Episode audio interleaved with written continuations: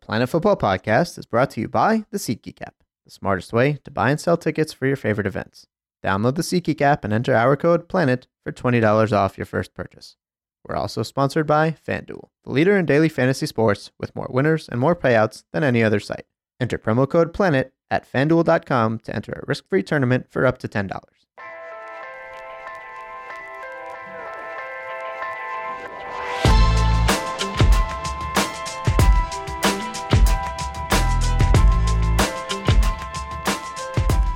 Welcome to SI's Planet Football Podcast, where each week we discuss the latest in the world of soccer. I am SI.com soccer editor Avi Creditor, joined today by Planet Football Podcast producer Alex Abnos. Alex, this, I believe this is the first time we've had your voice gracing uh, gracing the pod. I think so. I, I think the only time before was when I chimed in to say that Kansas City sports were doing well uh, at the time that they were doing well. Uh, so it's nice to actually talk about soccer for once on this podcast. Yeah, it's uh, it's it's great to to have your voice with us, and uh, you had a really good idea actually about about how to to wind down the year. Obviously, 2015 is is coming to an end. We've we've been blessed in the last what four or five months since we relaunched the podcast to have some some great guests on the show with us, and and that got you to thinking. Uh, yeah, it, it did. It, the idea actually came to me after we had, I think it was Carli Lloyd on and we were starting to get some momentum with getting some guests and i was thinking you know like man if we could just get somebody at every position we would have probably the most badass five aside team ever assembled.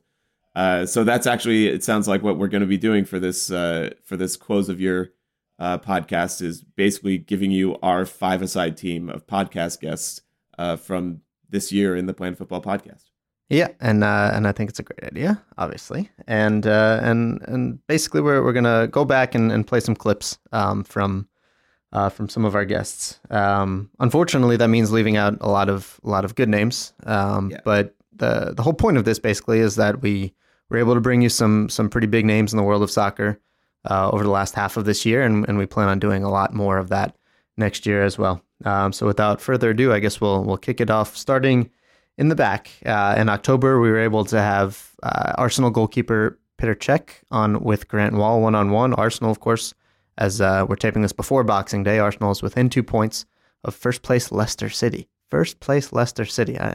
Still feels weird to say. Um, but in the meantime, Cech, he's in his first year with Arsenal after being with Chelsea forever. Uh, and here's a clip of what he had to say to Grant back in October.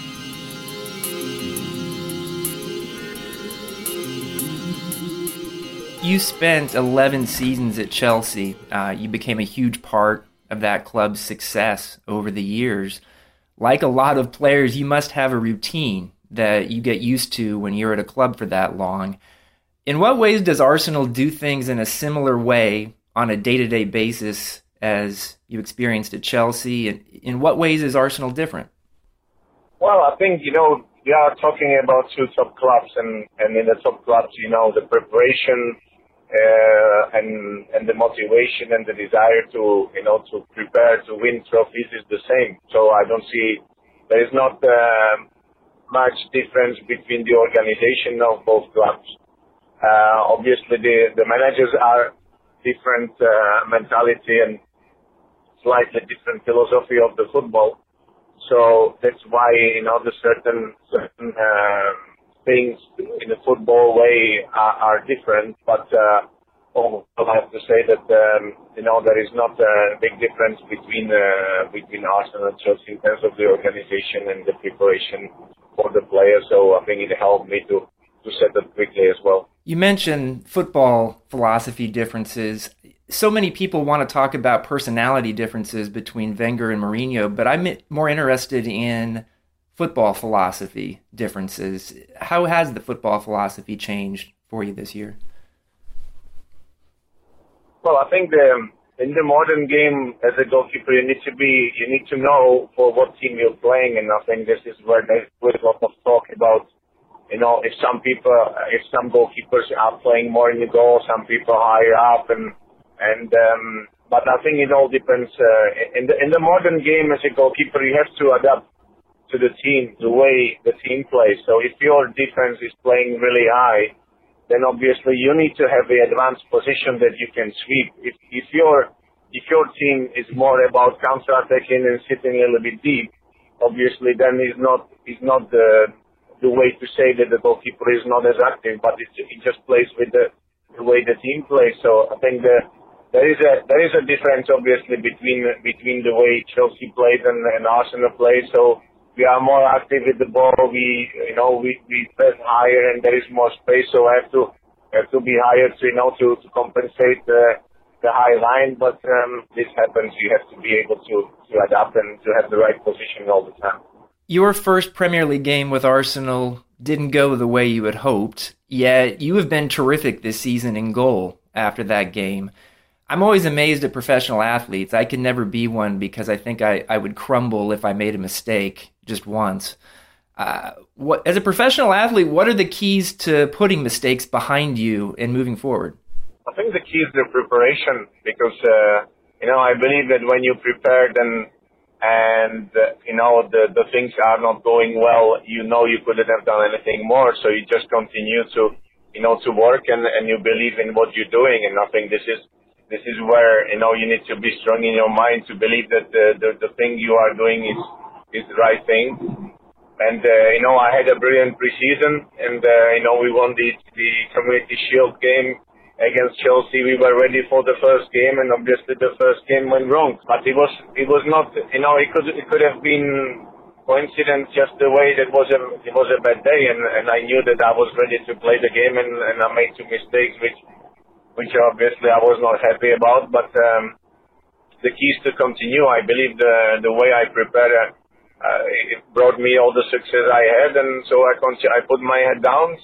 The other day, I went and train and, and prepare the next game. And since then, obviously, the, the things are looking different ways. So I think the, the preparation and the work, uh, you know, you continue to do what you do best. Uh, this the this the only thing to you know, to overcome a, a period where you made a mistake. I'd like to ask some questions about goalkeeping, if possible. How would you describe the way you hope to play the position of goalkeeper when you're at your best? It feels like you have a fraction more time all the time because uh, you don't think too much about am I in the right position. You just automatically go with your feeling and with the and the game goes. And I think this is the this is always the the aim for everybody. You wanna you wanna feel obviously physically uh, and uh, prepared, but once you get into the zone where you feel that you know you are ready, you are comfortable, you have the mind freedom, and everything is going well. This is where you feel like things are happening for you, even without thinking too much. And and uh, I think the, that makes that makes a big difference because the decision making in a goal it's down to a fraction of the second, and and uh, you can you know if you if you are more, more comfortable, more relaxed, then your decision making obviously uh, becomes easier to uh, let's say to execute in the right way, and then you you make you don't make mistakes, and and you don't you make a right uh, right um, decisions all the time. So but it comes down to the confidence and, and the way you know you play. And if you play well a few games in a row, then then I think everybody feels better. Every every athlete feels better.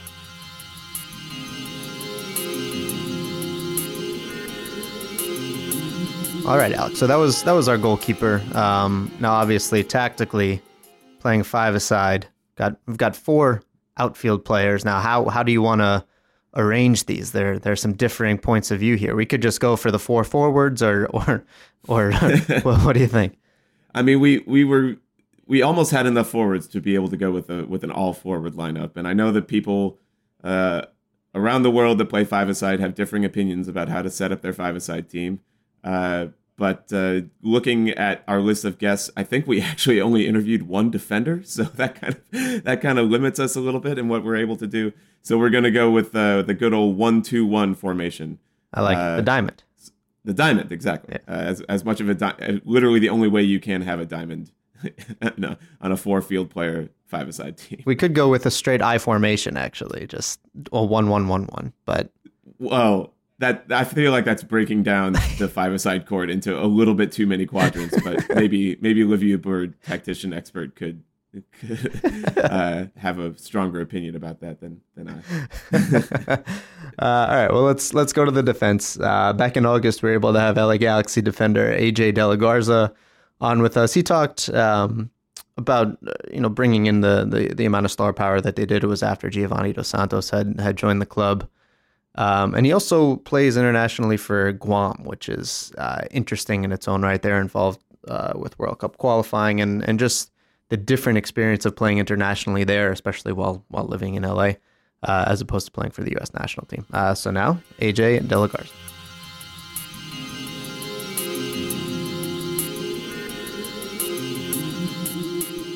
You appeared twice for the U.S. men's national team, uh, and and then chose to represent Guam. And I'm wondering, as a uh, a dual national with those those options. I guess what's the, the thought process there, and, and ultimately what led you to to make that choice?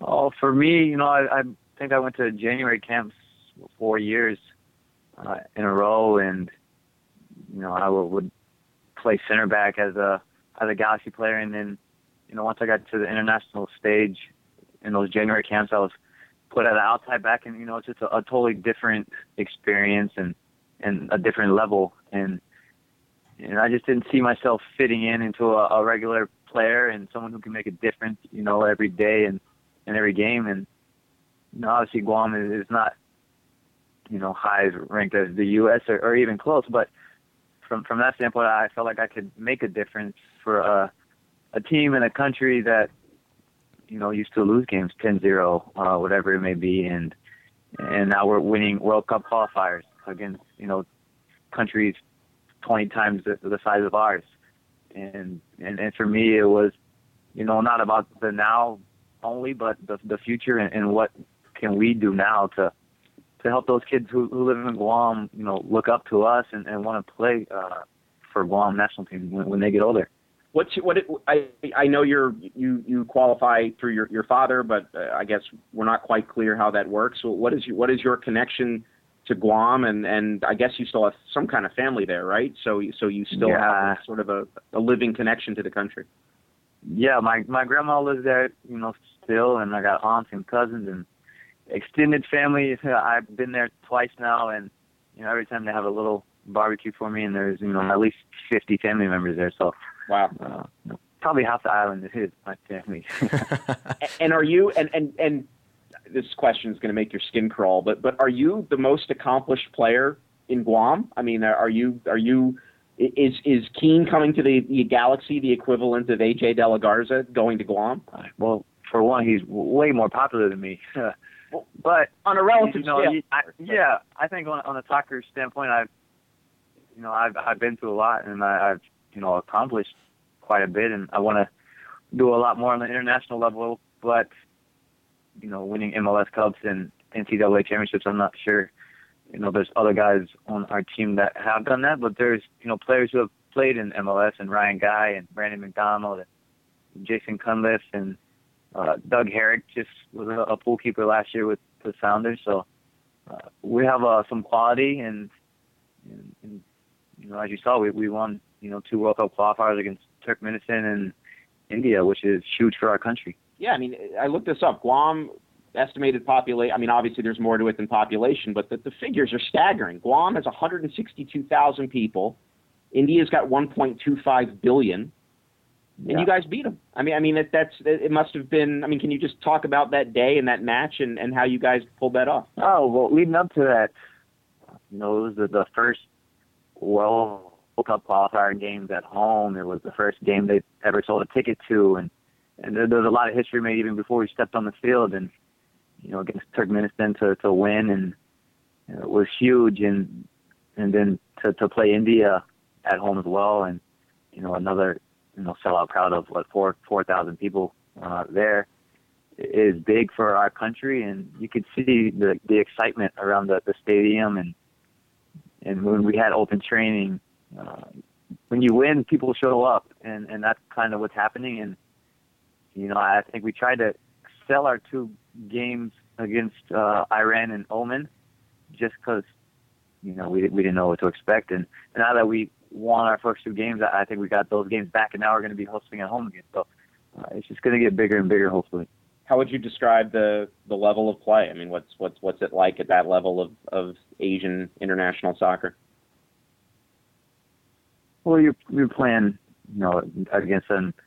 You know, we play Iran later in September or early September, and then uh, we go home and play Oman, and and we've played India and Turkmenistan, and it's you know different level than, than Concacaf. I don't I don't know how I can really compare it. Um, uh, well, do the do the referees depends, give last second penalties? oh my gosh, referees are probably worse than Concacaf. oh really? uh, I mean, we played in, in Laos before, and in Cambodia, and we played in Laos, and you know there was a the referee was from Laos, so you know, a lot of what about, played that game. Okay, well that that takes care of our our rear guard, Petr Cech, AJ De La Garza, uh, on our five-a-side Planet Football podcast squad. We're going to take a quick break and then come back with the midfield where we had to make uh, an interesting cut. So we'll uh, we'll give you that when we come back.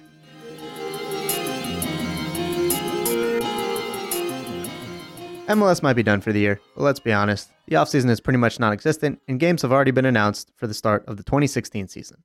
The men's national team is back in action in January, and the women's national team takes to the field in Olympic qualifying in February. And to find your way into those games, SeatGeek is the best way to find your great deal to those and many more. When you use our code PLANET, you get $20 back via check or PayPal. On SeatGeek, you can also sell your extra tickets to other fans.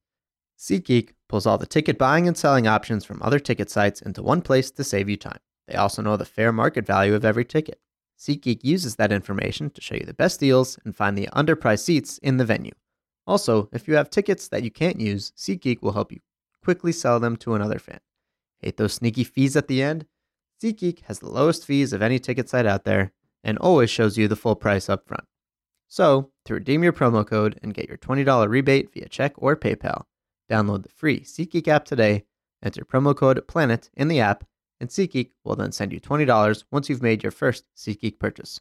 For those soccer tickets around the corner, the NBA, the NFL, or even the best concerts, use the SeatGeek app and don't forget to enter our code PLANET for $20 back.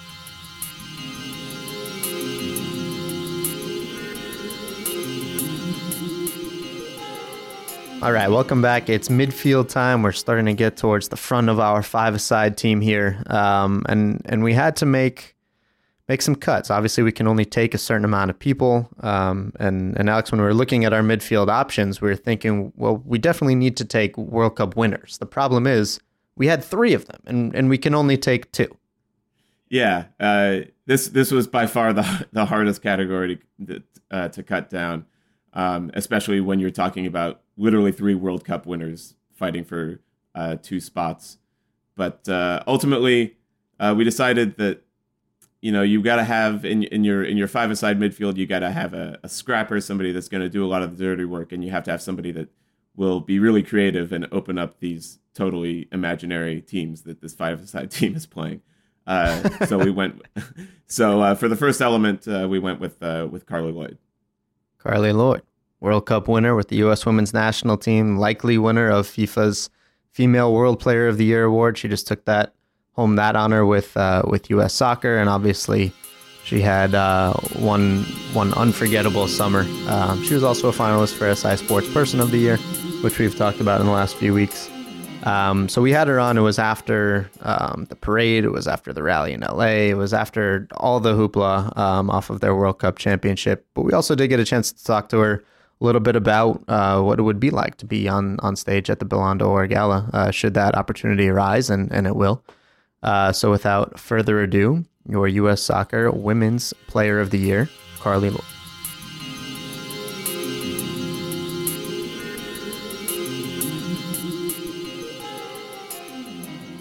I thought was the turning point of the tournament for you guys. It was it was kind of ironic in my mind that it came because of a suspension, because obviously Lauren Holiday couldn't play, and then all of a sudden uh, Morgan Brian gets thrown into this really important role, and she does really well. And it seems like that really um, it didn't change the team completely because obviously she'd been with the team from the start, but it really, I like to say that it unleashed Carli Lloyd. Um, what did you think of kind of her performance and and what uh, moving her into midfield did for the team? Yeah, I mean, I think it was tremendous. I mean, I, I'm a big believer in kind of things happen for a reason. If you just put your head down and keep chipping away day in and day out, good things are going to happen. Um, you know, it was was pretty crazy. I remember Jill kind of meeting with me before the China match and just kind of going over what what some of her thoughts were as far as pushing me higher, having Morgan just solely sit and, and worry about that.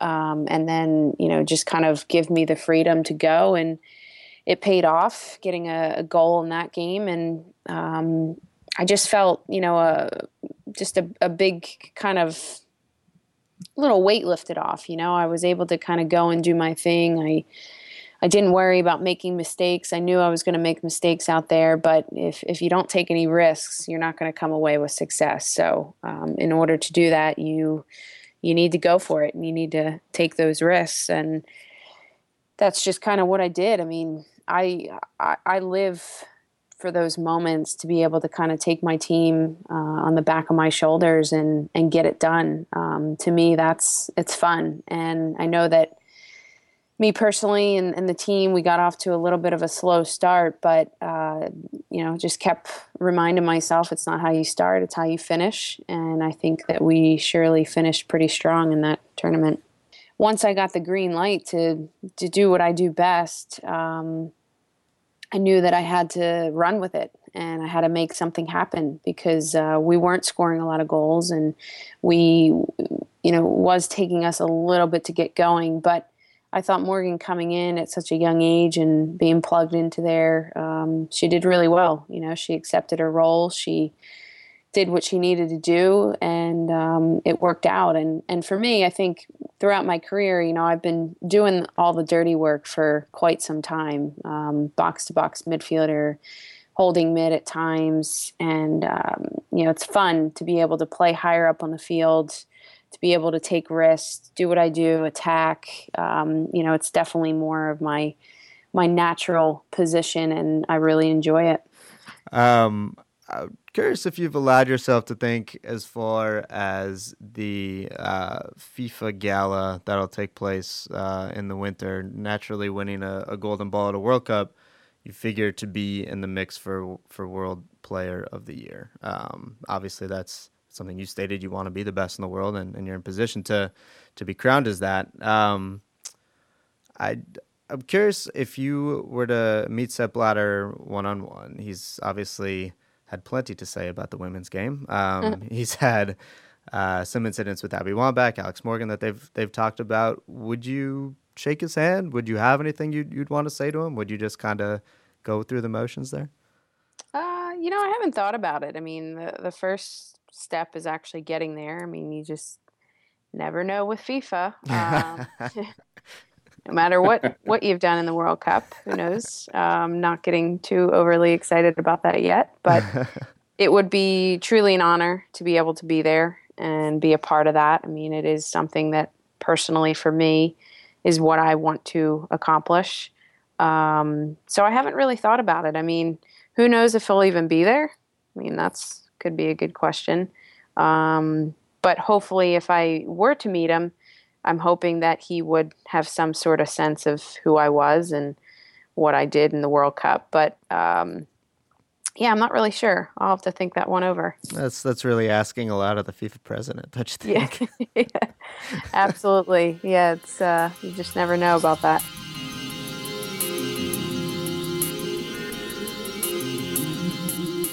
All right, so we've got one more place in our midfield now, um, and it it was it was not easy. You're talking about two players here that we were deciding between Kaká and Xabi Alonso. Both have won the World Cup on the men's side. And uh, and Alex, how how did you want to? We're taking a lot of liberties here, so it, it doesn't really matter. But but how how do you think this all breaks down? Well, well, it, it came down to a couple elements. First of all, I think uh, I think the skills that Kaká have has in this completely imaginary team that will never actually play together uh, would complement uh, what Carli Lloyd brings to the midfield. And also, if we're talking about just between Kaká and Xabi Alonso, Kaká has a World Player of the Year award, and Xabi Alonso does not. So uh, there you go. There's there's the entire reasoning for uh, for this completely subjective uh, team that we're putting together. Xabi Alonso actually though uh, was it last week, a couple weeks ago, just scored a blistering goal. He hadn't scored since April, I think, and then and then he just turns out one of those. He's uh, he's still a great talent. He signed on with Bayern Munich, I think, through 2017 now. But um, but if there's any possibility he were to come uh, over to the U.S. after that, I think that would be great. And then we could have him in studio and make sure he gets on the 2018 compilation pod. So. Absolutely, a fan- fantastic player, a fantastic interview too. We found out in that interview with him. Uh, first of all, we got to hear him call Steven Gerrard Stevie, uh, which was very, very good in his in his accent. Uh, and we found out that he's a big pavement fan, which I was I was not expecting at all uh, from him. But that's Xabi Alonso. He's not even on the team right now. So let's go. Let's move on to Kaká. Look, there, there are just others that are ahead of him. just, yep, exactly. what can we say? Uh, all right. So to round out our five-a-side midfield, uh, Orlando City captain and Brazil national team midfielder Kaká.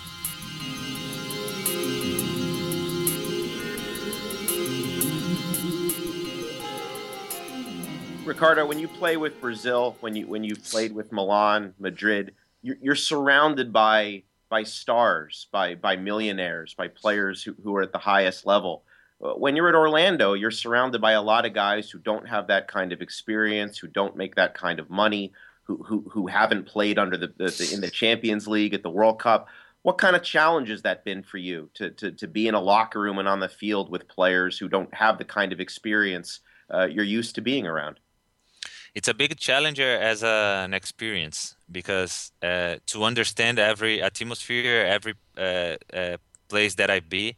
When I go to the national team, I have to proceed in in one way. When I'm here, I have to proceed in another way.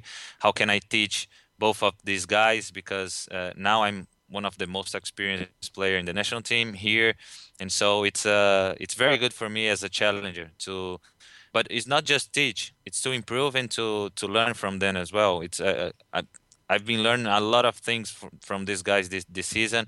In national team the same in the time the time that i, I played in spain in, in milan i i learned a lot of things from from them as well. So it's uh it for me it's everything's about to to get better every day. So every time that i can be better improving something it's it's good we wonder about that when, when especially when we talk about uh, key American players coming back from Europe to MLS. We wonder if they'll be able to improve and raise their game uh, when they're not surrounded by players who are as good as they are or better. Uh, how, how do you how do you become a better player while being the guy that everybody's counting on on the team? Yeah, as a challenger, uh, is motivation uh, motivating myself. So every time that I I come here to training so I try to do something different as a physical, tactical, or technical uh, on the field. So this is my what I'm trying to what I try to do this season and what I'm trying to do and I will try to do the the next one. So I need to, to do something special. What can I do with 33 years old? Uh, I can run, not I can see the game much better than before. I can uh, see other things that the young players can't see. So I can use that for for my my way and for sure uh, I can still run and be a physical player as well what has surprised you or, or have you found difficult or challenging about the league? Uh, you know, was there anything that maybe you weren't told before you signed about artificial turf or the media or travel or anything like that? No, uh, these issues. I think the, the, the worst one is the the turf game. It's it's not easy when we have to when we practice the whole week in the natural turf and the the natural field, and during the weekend you have to play in the turf. But it was like this.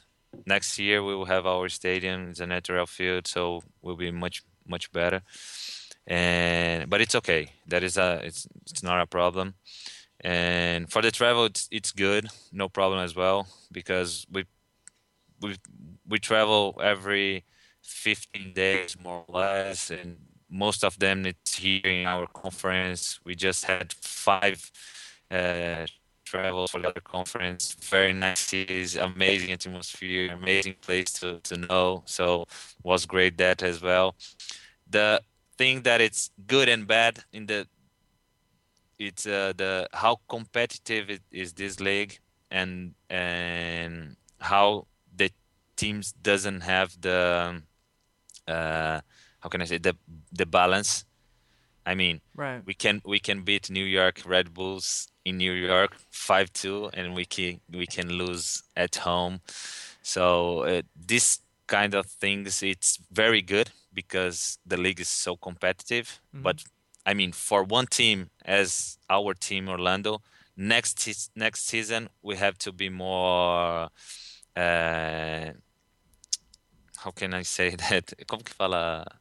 Uh, não, mais equilibrado. Sorry about that, guys. More consistent.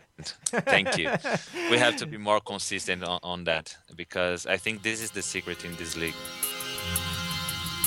All right, so there you have it. Our midfield is set. If you were keeping track or just tuning in at this point, our team from back to front right now Petr Cech, AJ De La Garza, Carli Lloyd, and Kaká. When we come back, we will round out the side with a forward and a coach. No, no good five-a-side team can take the field without a coach. We'll be back with those. Fantasy football season is winding down, but the NHL and NBA are in full swing, and on fanduel.com, when you use our code PLANET, you can play a risk-free tournament for up to $10. If you win, you keep the money, and if you lose, FanDuel will refund your account guaranteed. Think you know fantasy NBA or NHL? Come prove it at FanDuel. Building a team is easy and fun, and you just pick your players and stay under the salary cap. Entry fees for leagues start at just $1, so there's a league for everyone. FanDuel is not just for large tournaments. You can set up a private league and play against your friends anytime, anywhere. To get started, go to fanduel.com and click on the microphone in the upper right hand corner and use our code PLANET to sign up now. And here's that great new offer for our listeners. If you enter a league and you don't win, FanDuel will refund your money. That's any tournament you want up to 10 bucks. You can sign up on fanduel.com and use our code PLANET, then make a deposit and choose your league. If you don't win, you'll get that money right back in your FanDuel account for more play. The only way to get this no lose offer is to go to fanduel.com, click the microphone, and use our code PLANET. FanDuel.com, where you can finally pay to be a fan. That's F A N D U E L.com. Try it out today. For interviews with some of the biggest names in sports media, SI's podcast network has the podcast for you the SI Media Podcast with Richard Deitsch. To hear it, go on iTunes, Stitcher, or si.com slash podcasts.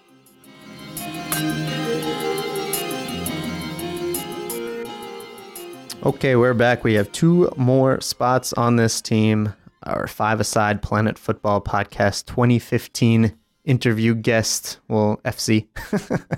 uh, we have got a forward and a coach. Uh, when it came down to the forwards, look, we've we've had a bunch of good forwards on. We just had Abby Wambach on last week, uh, so so I think for fresh, I don't know, the freshness aspect of of things, would be a bit much if if we had if we had played that back again. Um, but again, she has just retired putting a cap on, on a tremendous career. We also had Kei Kamara on before uh, before well while Columbus was in its its run toward the MLS Cup final, um, and and he was he was fantastic talking about what he had done in, in Sierra Leone and, and what he continues to do there off the field and then on the field he scored what, 22 goals to tie Sebastian Giovinco for the most in MLS this season. However, Alex, who uh, who are we going with? Uh, gonna go with Didier Drogba. Uh, this was actually a a pretty close race uh, in my mind between two of uh, two big target forwards uh, that play in Major League Soccer. Drogba had just an absolutely outstanding start to his MLS career. Not the numbers uh, that Kamara did because he didn't play the full season, but man, as soon as he got going here, he really got going. I think he had uh, what was it, 11 or 12 goals in his first 11 games, something insane like that. Um, and he'll definitely be, uh, you know, a player you'll want to look out for it was it was a tough choice, but I'm glad that we have uh, Drogba on the end of all these uh, again imaginary passes from these from the, uh, on this imaginary team. Well, I mean, next year's MLS All Star game, you might actually see Kaká play a ball to Didier Drogba. That that could That's happen. true. That's true. Um, AJ Delagarza could even start to play out of the back. You never know. It could. It anything's possible. Bobby. Any- anything's possible. Anything is possible in MLS with our five-a-side team. Uh, so now uh, we've got Didier Drogba, who, with one full season of MLS uh, ahead of him, can he get 30 goals? Is that possible? Grant Wahl asked them, and here's Didier Drogba.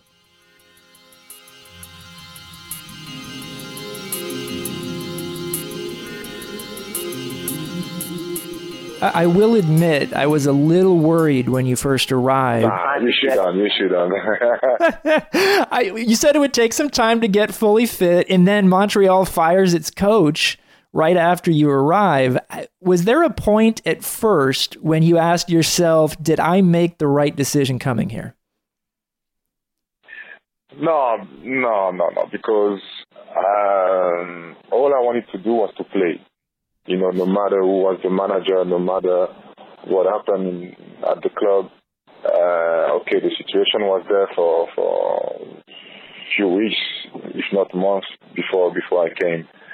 But I knew the the potential of this club. I I I heard about the city and and and I really wanted to go there because this is um, the kind of city I like.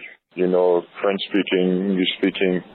Uh, there's a big African community there as well, and um, Montreal is a multicultural city, and and that's what I I really that's what really helped me to to to to choose Montreal. And uh, no matter what happened, I knew it was only gonna be up to me, uh, down to me to to to make this a, a good move or not. You had a hat trick in your second MLS game. You had three multiple goal games in the 12 you played. We've seen players like Thierry Henry and David Beckham, great players. They took some time to adjust to MLS when they arrived. Why was the adjustment to this new league so smooth for you? because all my teammates put me in the best conditions to to to play. You know, uh, and uh, so I'm I'm I'm there to to to to enjoy to enjoy my my my football. Uh, you know, last season I didn't play a lot. Uh, you know, so I I really wanted to to to catch up.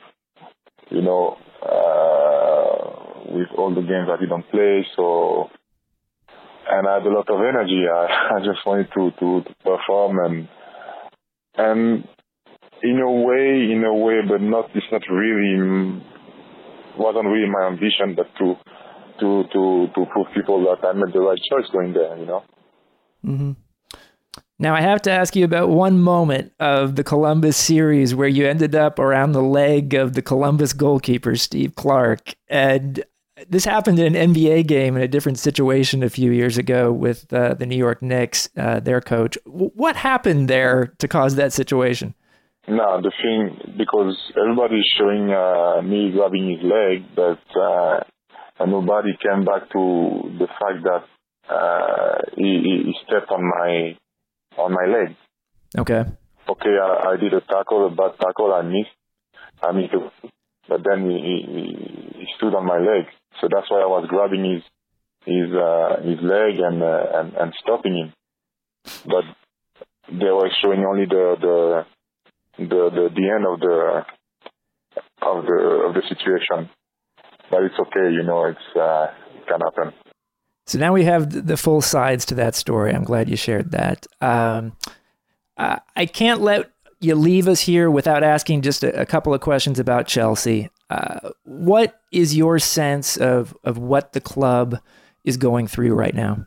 It's very difficult one to, for me to answer because I'm not at the club now, uh, obviously. So uh, I was- I been there, but I think it's a difficult moment, like uh, a lot of teams had in the past. Like Man U had, like Arsenal had, like uh, Liverpool also had. Uh, but then we see big teams, big clubs, in their ability to to to come out of this difficult moment and, and shine again. And I'm not really worried about Chelsea because I know they're going to come back and, and be the best team in, in, in Europe and in the in the league and in Europe. One last question for you here, and that's about next season in MLS. Uh, you scored 12 goals in half a season. Uh, the way you scored this year, should we expect you to score 30 goals next season at age 38? That's the challenge, my friend. Let's let's do it.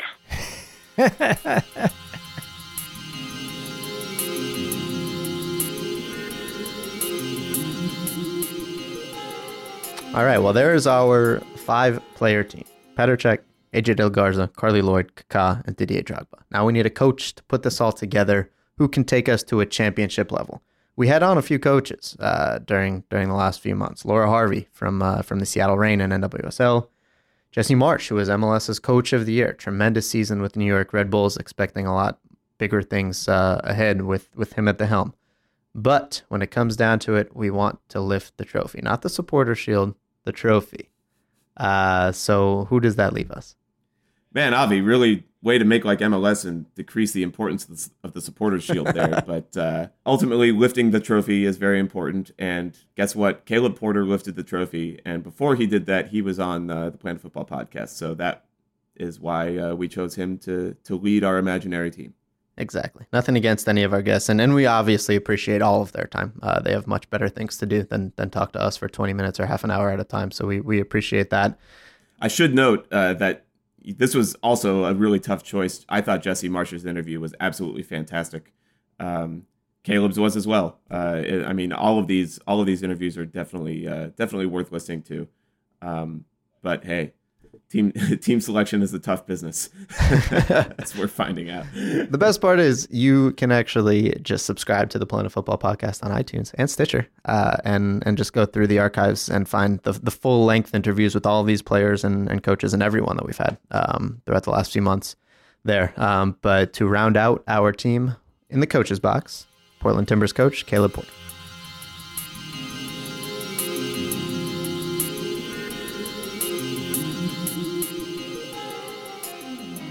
Back to the playoffs. The single craziest moment of this year's MLS playoffs so far has been the 11 round penalty kick shootout that you guys had against Kansas City, uh, which featured goalkeepers deciding things from the spot at the end. Also f- featured uh, two chances for you guys to lose at home, uh, and Kansas City hitting three posts on those two chances without converting. Have you ever experienced anything remotely like what happened that night?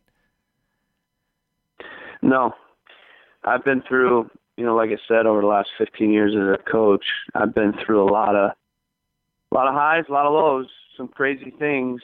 Um, I've seen it all, but I've never seen that. Never, never even seen that. um, you know, let alone be a part of it. And it was, it was one of the most torturous things, if you can imagine. You know, actually having your livelihood attached to it. Um, to to to stand and watch 22 kicks. Um, and I, and I think there was, like you said, two or three times where we were it, it was over if they make it. Mm-hmm. Uh, uh, you know, and then there were two or three times where if we make it, um, then they're under pressure and and miss those moments, and they miss those moments. You know, and and then you start to when it happens when when the one hit the post twice I turned to my assistants and I said, "We're winning this game." And that because that just doesn't happen, and then you lose the game. you know, I, when when that happens, you win the game. And uh, you know what I said after the game was, when you win a game like that, usually you don't go and lose the next round. You know, you know, I believe in that. There's there's this aura building of you know, this is our year, and, and the guys believe that we're going to keep moving on, and that that wasn't just the last three games of the year, and that penalty kick shootout wasn't just an aberration. Both you and Oscar Pareja are pretty intense guys uh, on the field, uh, and there was a moment after one of your games this season when.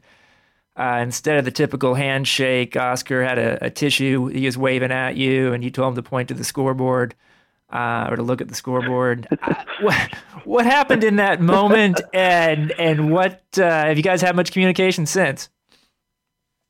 I'm I'm laughing just because it was eight months ago, and you know you try to forget about it, but then you think about it, and you just you know you just it's one of those things where you think you know what were we doing? um, you know, I didn't instigate it, but I also didn't like, you know, the way I reacted um, to it. You know, we, like I said, it was eight months ago, and we had a game uh, a few weeks later. I think it was four weeks later, and it was at Dallas. And uh, you know, Oscar gave me a big hug before the game, apologized. I apologized to him. Um, it was just one of those things in the heat of the battle that that happens. You know, neither one of us uh, were proud of it. Um, you know, and as coaches, we sometimes we lose our lose our heads, just like you know every, everybody else. You know, it's it's been played up a little bit more than I think is really an issue. I've had two issues um, in post game handshakes. Two.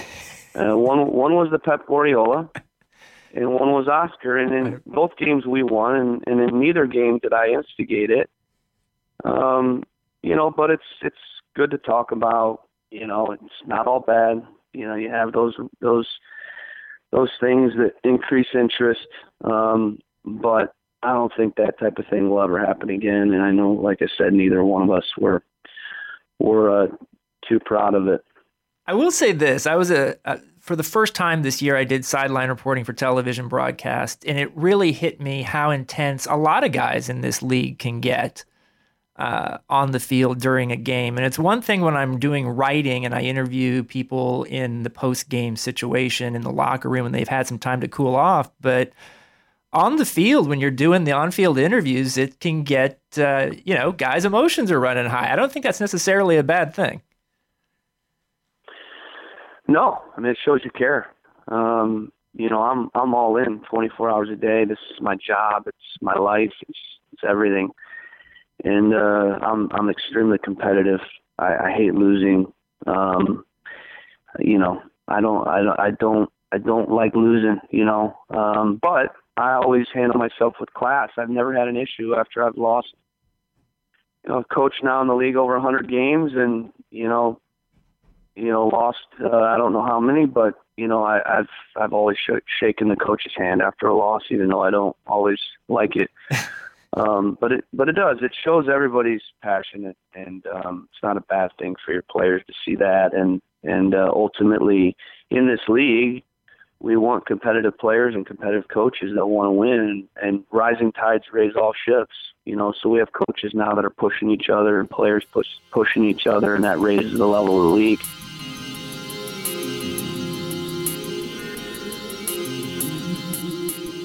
all right and there it is our five-a-side team plus a coach uh, to round out our 2015 interview compilation episode of the Planet Football podcast now. Now GM, technical director, director of soccer. Uh, Alex Abnos, do you have any any final final words about this team, about this selection? First of all, that's an awful lot of titles for for one man. Uh, but sure, I'll go ahead and do three jobs at once if that's if that's what you if that's if that's what Planet Football Podcast guest FC demands of me. I'm willing to give my all for the club. uh, and lastly, I just want to say I'm really confident in our team. I think we've put together a balanced roster that can really uh, deal with any other imaginary podcast guest teams that decide to play us uh, in the imaginary uh, Premier League. and uh, we look forward to uh, host- hoisting the trophy at the end of the imaginary season. Well, well said. Well said. Couldn't have said it better myself. Um, I've been I've been preparing this for this my whole life. It's it's, uh, it's my dream jobs. we do want to thank all of our guests again uh, for coming on over the last few months. Some of the ones that didn't make uh, this this episode, Tim Howard, we we had on, which was fantastic. Uh, Abby Wambach again, Jesse Marsch, Laura Harvey, Kei Kamara, Xabi Alonso. We also had Tokyo Sexwale and uh, and Francois Courard, uh, Bundesliga CEO Christian Seifert.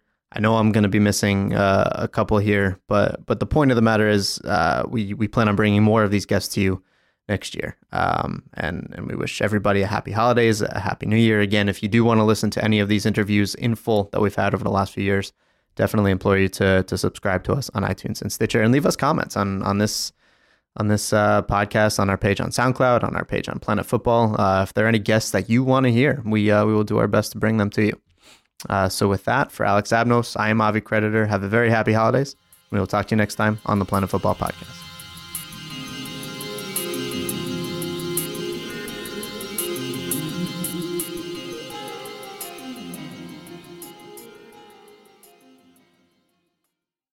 You know about the Locked On Podcast Network? The number one daily sports podcast network. Locked On has a daily podcast on every NBA and NFL team, plus a growing lineup of college and MLB teams. You get a daily bite sized podcast giving you the latest on your team from the local experts. Lakers fans, search Locked On Lakers. Cowboys fans, search Locked On Cowboys. Just search Locked On your favorite team on Apple Podcasts or Google Podcasts, or tell your smart speaker to play podcast Locked On your favorite team. Locked On Podcast Network, your team every day.